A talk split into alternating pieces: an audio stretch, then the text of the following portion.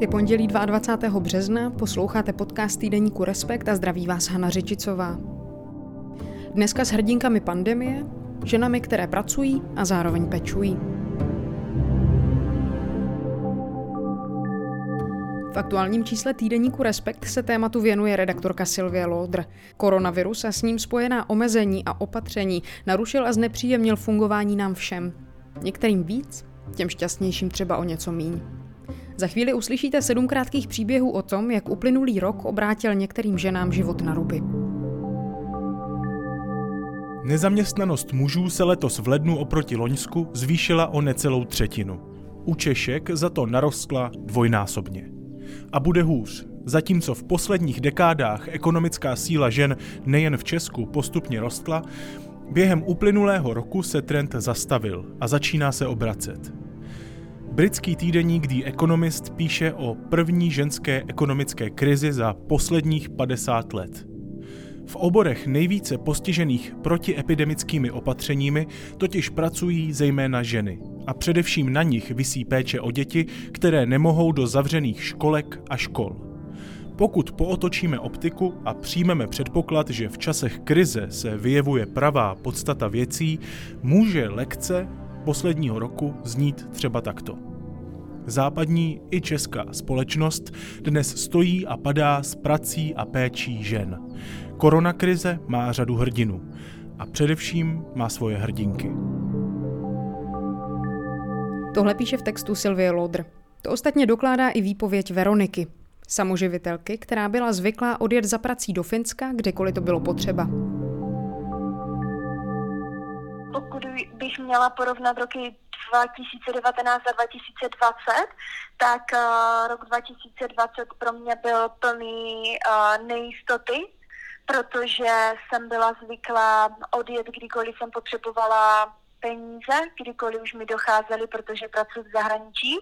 Takže pro mě ten rok 2020 byl opravdu velice těžký a pro moji dceru taky, protože ta má 13 a ta vnímá, že potřebujeme peníze, že opravdu moje práce je v zahraničí a viděla mě, že zkouším najít si práci uh, nějaké tři výdělky v České republice, ale na inzeráty, na uh, CVčka nikdo neodpovídá. Nikdo. Za celý rok mi nikdo neodpověděl. Takže uh, byl to fakt hrozný rok pro samoživitele. Takhle. Já to dokážu porovnat s finskou vládou, protože pracuji ve Finsku a uh, finská premiérka nastoupila tři měsíce předtím, než uh, začala pandemie. A když vidím, jak si poradila ona a jak si poradila naše vláda, tak jsem si stoprocentně jistá, že naše vláda jednoduše selhala protože uh, komunikovali špatně, respektive nekomunikovali vůbec. Prvotní informace, že hranice budou zavřeny dva roky a trvalo to vlastně více jak měsíc, než se tato informace vyvrátila, ta pro mě byla téměř likvidační. Protože já i, i přesto, že jsem začala okamžitě rozesílat životopisy, tak uh, nikdo vám na složenky nepočká. I když to proběhlo v médiích, že můžete si zažádat o odklad nájmu, odklad toho, tam toho, tak to není pravda. Já jsem to zkoušela a nikdo mi nevyšel vstříc, nikdo. Bylo to těžší o to, že jsem musela začít počítat každou korunu, a vzhledem k tomu, že se zavřely zase školy a naše škola, kam dcera dochází, um, vlastně přišla na distanční výuku a někteří učitelé vůbec nerespektovali, že uh, jsou rodiny, které nemají počítač, nebo třeba nemají připojení k počítači, to bylo absolutní samozřejmostí, tak se musela najednou začít hodně počítat, uh, jestli si můžeme dovolit nějaký repasovaný notebook uh, z druhé ruky nebo netbook. A nikdo vlastně nepočítal s tím třeba ze školy, že jsou opravdu rodiny, které na to nemají. Takže uh, starat se o dceru, pomáhat jí se školou a do toho ještě řešit, kde vezmu peníze, když nikdo neodpovídá na inzeráty, bylo uh, těžší než jindy, protože jindy, když vidíte brigádu, ozvete se, tak se vám ozvou do týdne, maximálně do 14 dní zpátky. Teď na CVčka nikdo neodpovídá. Podle mě ten zájem je tak obrovský a ty firmy neví, jestli otevřou, že prostě oni sice dávají inzeráty, ale nikdo, nikdo neodpovídá. Hodně se toho změnilo i pro ženu, která se taky jmenuje Veronika. Pracuje jako lékařka ve větším krajském městě a má dva syny v první a třetí třídě. V posledním roce samozřejmě jako asi téměř každý z nás fungují trošku jinak, než jsme byli zvyklí jako rodina fungovat dřív. Pracuji jako praktická dětská lékařka, Eh, takže po celou dobu pandemie jsem vlastně nucená a chci být k dispozici svým pacientům, takže musím svoji rodinu ve zcela pravidelných intervalech opouštět a musím normálně docházet do ordinace a, a tam zajišťovat chod a starat se o pacienty. A zároveň eh, se musím starat o vlastní rodinu, ale to jsem samozřejmě dělala i před eh, dobou covidovou ten rozdíl nyní spočívá v tom, že mm, musím svěřovat své děti do péče pro rodičů, což na jednu stranu dělám moc ráda, na druhou stranu to vyžaduje velkou pokoru, velké sebezapření a e, to, že musí člověk přemýšlet o tom, jak e, s těmi rodiči funguje a, a vlastně se jako trošku vrátit do toho dětství a trošku poslouchat tu svoji maminku a tatínka, který musím být vděčná za to, že pracují s mými dětmi pro školu. A e, to, co vnímám jako e, negativní, nebo to, co mě mrzí nebo, nebo trápí, je to, že vlastně pro pracující pár, pracující matky a otce, kteří nemají možnost být s dětmi doma, je online výuka naprosto nedostupná a vlastně vůbec nemůžu sdílet se svými dětmi uh, tu radost z toho vyučování. Se začátku jsem s tím bojovala a chtěla jsem nějakým způsobem být uh, u toho a, a snažit se Eh, vždycky odpoledne vidět, co všechno dělali a postupně jsem zjistila, že to není eh, v mé kapacitě a že hlavně není eh, možné, aby do toho zasahovali tři nebo čtyři dospělí lidé a, a dvě malé děti. Pak samozřejmě musíme v té rodině hledat nějaké nové radosti, protože pokud člověk upadne jenom do stereotypu práce domů, domácnost, děti, tak, tak po určité době tam chybí nějaký ten relax a, a nějaké nové výzvy. Takže se snažíme hledat eh, ve volném čase nějaké nové nápady, něco doma přetvářet, eh, něco nového hrát a něco nového se učit a zažívat. Myslím si, že už nelze uvažovat eh, v těch parametrech, že čekáme na to, kdy se vrátíme do doby, která byla před rokem. Já jsem si to uvědomila, není to úplně tak dlouho, ale už je to pár týdnů, že to vlastně by pro člověka bylo devastující, kdyby pořád jenom očekával, kdy už to konečně bude, jestli to bude za měsíc, za dva nebo za tři. A, a pak byl pořád dál a dál frustrovaný, když ta doba nenastane. Já si myslím, že eh, i možná díky tomu, že jako lékař a jako člověk, který se věnuje epidemiologii, očkování, eh, tak že vím, že se s tou věcí budeme potýkat mnohem delší dobu, než bychom si přáli. A proto se na tu dobu dívám tak, že musíme hledat nové cesty, nesmíme lpět na nějakých starých stereotypech a starých očekáváních. A musíme se znalostí věci a ze znalostí rizik se snažit nastavit život tak, abychom se mohli částečně vrátit k věcem, které máme rádi, ať už je to potkávání se s přáteli nebo kultura nebo sport, ale do té doby musíme ten čas využít ne pro čekání, ale pro něco nového a pro něco, co nám přinese užitek eh, i v těch omezeních, která máme.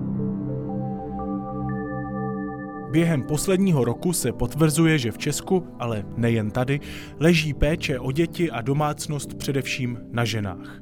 Muži samoživitelé zápasí s nastálou situací také a v řadě manželství a partnerství se snaží o férovější dělbu povinností a větší zapojení otců. Celkově si však více z koláče povinností ukrajují ženy. V Česku tento poměr výstižně ukazuje statistika České zprávy sociálního zabezpečení za rok 2020, podle které v 75% případů čerpaly od státu tzv. ošetřovné právě ženy. Píše v textu Silvie Lodr. Anna pracuje v sociálních službách, má dvě děti, které chodí do první a čtvrté třídy. Kromě toho, že se stará o ně, dostala se v loni na vysněnou vysokou školu. Mně by se vlastně ten život změnil všeobecně uh, sám od sebe, i kdyby nepřišla ta korona, protože uh, se mi teda povedlo se dostat na, uh, dejme tomu, vysněnou školu, kde mi to trvalo fakt dlouho, nějaký tři roky. A syn šel do první třídy a uh, pak vlastně jsem byla skutečně povýšena v práci, kde jsem dostala teda jakoby vedoucí pozici nového pracovního týmu, kde situace nebyla úplně v pohodě a do toho vstoupila korona. Za začátku nikdo nevěděl, jak to bude a všichni jsme si mysleli, že to bude na chvíli, takže jsme se to snažili řešit, uh, jak nám to šlo, o děti jsme se střídali. Ve své podstatě se nám povedlo s kamarádkou mojí uh, vlastně uzavřít uh, uzavřenou skupinu kvůli té koroně. A dohromady jsme měli pět dětí a těch pět dětí jsme si střídali, aby jsme mohli chodit právě do práce, protože pro mě v tu chvíli ne, vlastně neexistovala možnost vzít si očero. Takže to bylo náročné ze všech stran. Dětí se to dotklo tak, že vlastně, jak to trvalo velmi dlouho, tak ty děti nevěděly, kde budou spát nevěděli, kdo je bude hlídat zítra. Bylo to, bylo to hrozný, protože my jsme byli unavení, nechtěli jsme chodit do práce, kde ta situace nebyla pěkná. Do práce chodit musíte, protože vás to živí. A do toho v fouzovkách pláčou ty děti, že už prostě jako nechtějí k tetě. Takže to bylo velmi náročný, pak se to trošičku jakoby ulevilo v tom létě. No a od října, od října jsem teda ještě do toho všeho začala studovat já. A to se vyhrotilo tak moc, že vlastně jsme byli unavení úplně všichni. Byla jsem unavená já, protože jsem byla buď v práci, nebo jsem něco četla, a nebo jsem křičela na děti. Protože jsme na ně navalili povinnosti, o kterých si myslím, že ty děti prostě nemají znát. A to je, aby si hlídali svoje úkoly, aby si hlídali, hlídali rozvrh, aby si hlídali věci, na které nesmí zapomenout. A do toho vlastně oni nemohli jít do školy, nemohli se setkávat s kamarády, takže to fakt bylo s proměnutím úplně na hlavu. Uh, hrozně mi pomohlo, že jsme si rozdělili povinnosti s manželem. On teda nechtěl, on se tomu fakt bránil, ale pak pochopil, že je to nutný, protože jinak to nevydržím já.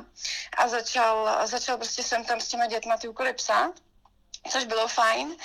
A uh, pak teda ještě výborná věc bylo, že než teda zavřeli ty školy, tak uh, ten náš syn byl pokousaný psem, docela velmi jako hodně, takže stejně do té školy nechodil. Takže uh, můj syn byl ve škole tři týdny, díl tam nebyl.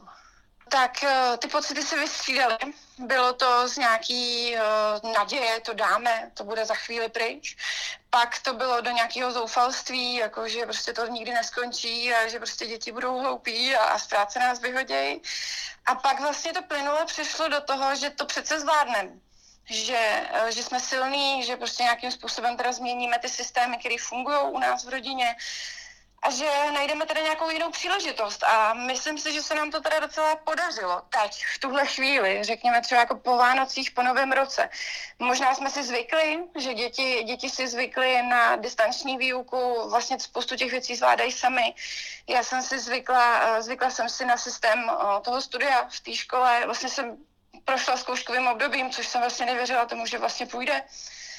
A v práci eh, vlastně vlivem toho času, co už je vlastně rok, eh, tak v práci se ten tým stabilizoval natolik, eh, že prostě už jako tam nemusím být pořád. Takže hledat, hledat nějakou jakoby, nevím, jak to říct, no prostě přežít, no. Nějaký jakoby malý cíl a toho se držet a doufat, že prostě bude líp. Michaela je matkou tří dětí. Jak ale sama říká, nemá jen tři vlastní, ale i několik desítek dalších, pro které je učitelkou. Já jsem byla zvyklá chodit do práce každý den a vlastně už od toho desátého března, kdy jsme se ve škole vlastně v průběhu eh, dne dozvěděli, že tedy další den už děti do školy nepůjdou, tak jsem trošku začala eh, být nejistá. A vzhledem k tomu, že máme všechny tři děti školou povinné, tak eh, jsem začala vlastně vymýšlet, co, co dělat.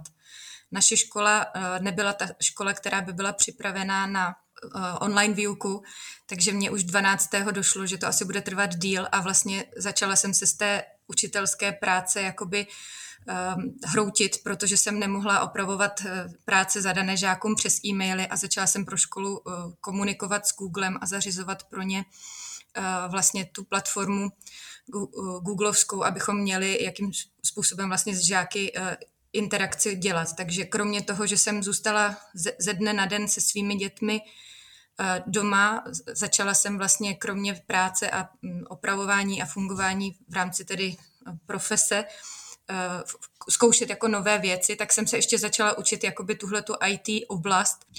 No a já to ještě mám nastavené tak asi jako hodně mých kolegů, že vlastně já, já jako bych neměla jenom tři děti, jak můj manžel s oblibou říká, my jich máme několik desítek a já opravdu let, kdy i nevědomky asi upřednostňuju ty jakoby cizí děti před těmi vlastními, protože vlastně o jejich osudy se taky zajímám a vím, že to v té době neměli jednoduché, takže jsem tady to jako neměla na začátku úplně dobře vybalancované a myslím si, že často to bylo na úkor těch našich vlastních dětí. A ve chvíli, kdy jsem jednoho rána se našla, jak pláču úplně jako zoufalá, tak jsem si prostě jako řekla, že takhle jako se nedám úplně jako otrávit a musím sama v sobě právě jako najít nějaký systém a řád a mm, jako srovnat si ty priority a zároveň teda uh, uspořádat tu pracovní i tu jako rodinou konstelaci tak, abych já, abych já to vydržela a nejenom vydržela, ale abych to jako dokázala dělat s láskou. Ve, ve své podstatě mě vždycky i pomáhá taková ta jako... Mm, že, že jako vím, že já na tom nejsem rozhodně nějak špatně, že si nemám na co stěžovat, že mám vlastně manžela, máme sice tři, tři děti, které uh, vyžadují uh, péči, včetně teda třeba toho třetíáka, kterého musíme vlastně vzdělávat sami, protože ta Eh, vyjmenovaná slova, nebo já nevím, loni se ještě učil psát a číst, tak to sám prostě dělat nemůže. Ale eh, když si pak jako uvědomím, že jsou rodiny, které eh, takovýhle jako luxus nemají, že mám ve třídě děti, které mají jenom maminku a má taky tři děti a mají prostě opravdu strach o živobytí, nemají nějaké jako finanční prostředky, ze kterých by mohli čerpat v případě právě nouze, tak eh, se strašně rychle jako dám dokupy a, a začnu fungovat, protože si říkám, jako, že na mě ten život je ještě ve své podstatě strašně jako laskavý. Nečekala jsem, že od některé z žen uslyším, že něco bylo v uplynulém roce jednoduché. Dost mě proto překvapila Blanka. Má čtyři děti a díky domácímu vzdělávání je na jejich neustálou přítomnost tak nějak zvyklá. tím, že učíme děti doma, tak pro nás nebyl nějaký zásadní přechod, to, eh, ta změna v tom, že zavřeli školy. Pro nás to bylo vlastně v tomhle směru jednoduchý. Já jsem dokonce loni v březnu jsem sepsala nějaký takový příspěvek na Facebook, eh, jak zabavit děti doma nebo co s nima podnikat, protože jsem se setkala s tím, že opravdu spousta lidí vlastně najednou zůstala s dětma doma a krom toho, že teda zajdou na hřiště nebo cokoliv, tak eh, moc nevěděli, co s nima podnikat v tom volném čase, který vznikl, protože v té době se vlastně ještě nerozjela eh, ta online výuka, která jede dneska. Co se týká změny, tak jak se to dotklo přímo nás, tak je to hlavně v množství akcí.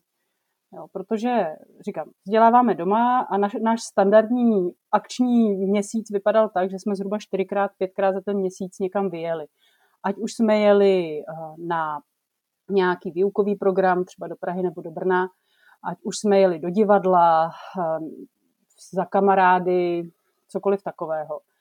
A tohle se absolutně překlopilo. My jsme vlastně eh, v březnu jsme přestali jezdit, byli jsme pak ještě asi jednou, myslím v květnu na nějaké akci a od té doby podstatě jako když utne.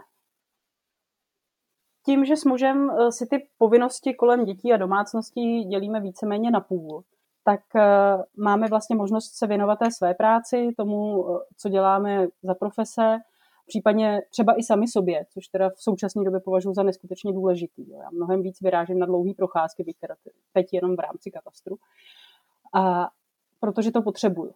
Ono je to paradox, že na jednu stranu mi chybí ten sociální kontakt, ale na druhou stranu tím, že vlastně děti jsou doma teďka pořád, jako pořád, tak eh, v tom chybí ta možnost být sama. Já jsem schopná, jako tím, že jsem vlastně zvyklá víceméně být s dětma doma, eh, řešit věci sama nebo prostě s partnerem, nespoléhat se na okolí a tohle, tak to není tak strašný, ale prostě taková ta bezmoc toho, že si nemůžu dojít na kafe, nemůžu se stavit volně v knihkupectví, v papírnictví, potřebuju koupit na jaro dětem boty, takže to teď budu muset řešit online a ne, že prostě vezmu a zajedeme, zajedeme do města a bez problému tam vybereme někde boty. Je to takový to prostě už to vyčerpání, to dlouhodobé vyčerpání z toho neustálého, z té neustálé zátěže, co ještě přijde. Jak se píše ve studii Rozdílné ekonomické dopady krize COVID-19 na muže a ženy v Česku, v České republice ženy s dětmi v domácnosti uvádějí, že péčí o děti stráví více než 6,5 hodiny denně, zatímco u mužů tomu odpovídají necelé 3,5 hodiny. I v domácnostech, kde oba rodiče pracují na plný úvazek, ženy udávají, že věnují péči o děti o 50% více času, tedy více než 4,5 hodiny denně, oproti přibližně 3 hodinám u otců. Větší zátěž si logicky nesou samoživitelky. V Česku z celkového počtu domácností s dětmi představují samoživitelé více než desetinu a v 90% jde právě o matky. Poslední vlna karanténních opatření má podstatně vyšší dopady na ženy, potvrzuje Dalibor Holý, ředitel odboru statistiky trhu práce a rovných příležitostí Českého statistického úřadu. Píše v textu Silvie Lodr. Rydina se stará o děti, kterým je 8, 11 a 14. Je samoživitelka, ale jak říká, s tím si dřív uměla poradit. Poslední rok se ale potýká s pocitem, že nic nemůže dělat naplno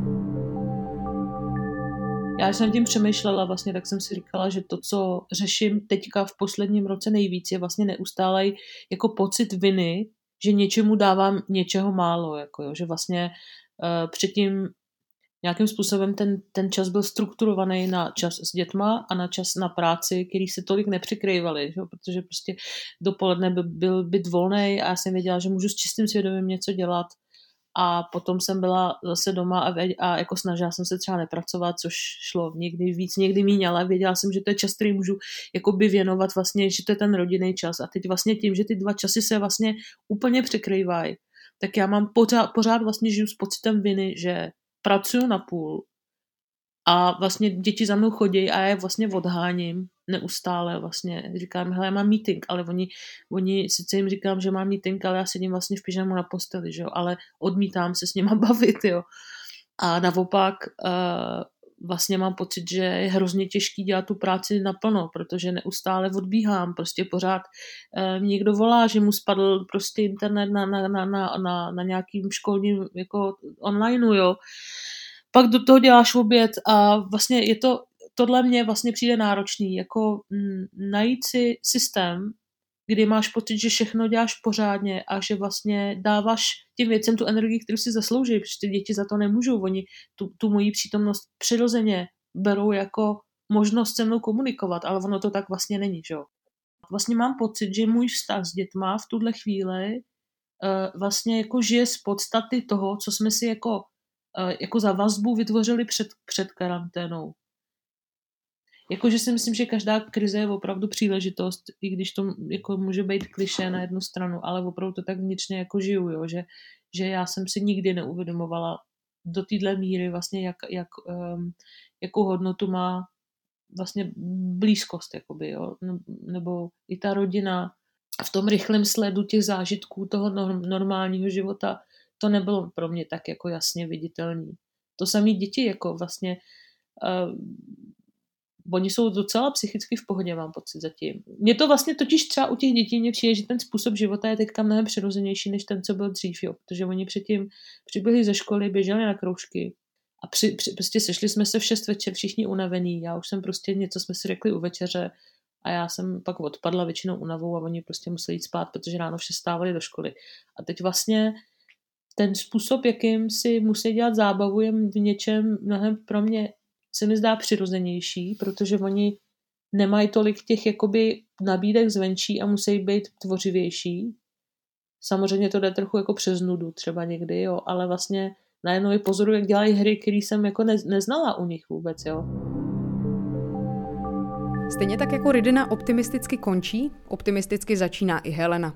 Má dvě děti a třetí na cestě a loni na jaře s nimi mohla odjet na chalupu v horách. Ani to ale situaci příliš nezjednodušilo. Já bych začala tím loňským jarem, který mi vlastně přišlo krásný. Já jsem byla hrozně nadšená, že můžu být se svými dětmi.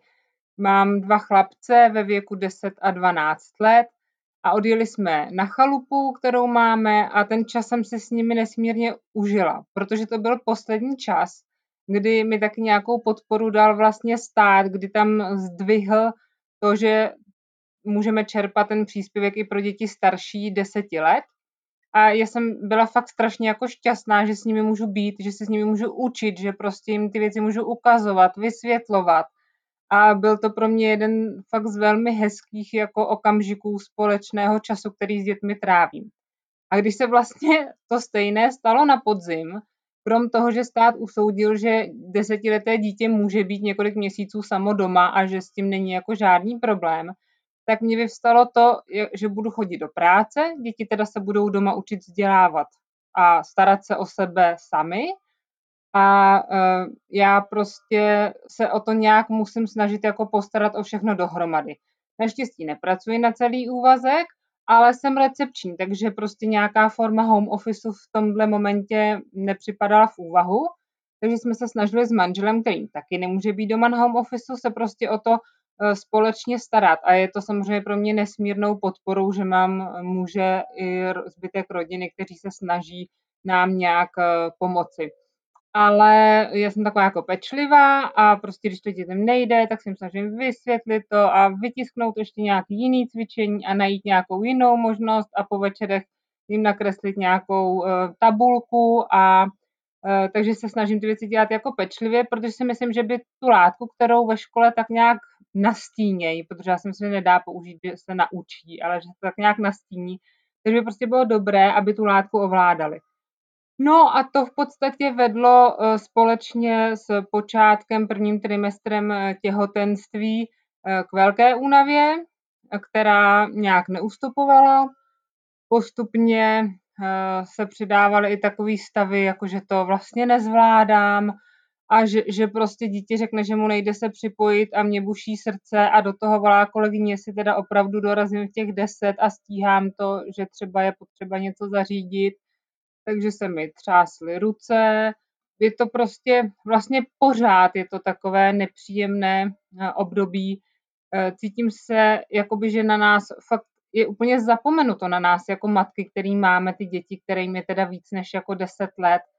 A ono to není tak, že to je úplně jako jednodušší. Ty děti si v lepším případě ohřejí ty těstoviny nebo uvaří, ale rozhodně to není tak, že by Eh, prostě měli tu látku za typu vyjmenovaná slova. Prostě řešíte rovnice, řešíte starý Egypt a to běžně člověk eh, nezná a neumí a zase té přípravy pak musí věnovat jako o to více času. Já prostě myslím, že mi klidně strašně vlastně. Protože veškerý můj volný čas se rovná nule, moje koníčky se rovnají nule, moje aktivity se rovnají nule.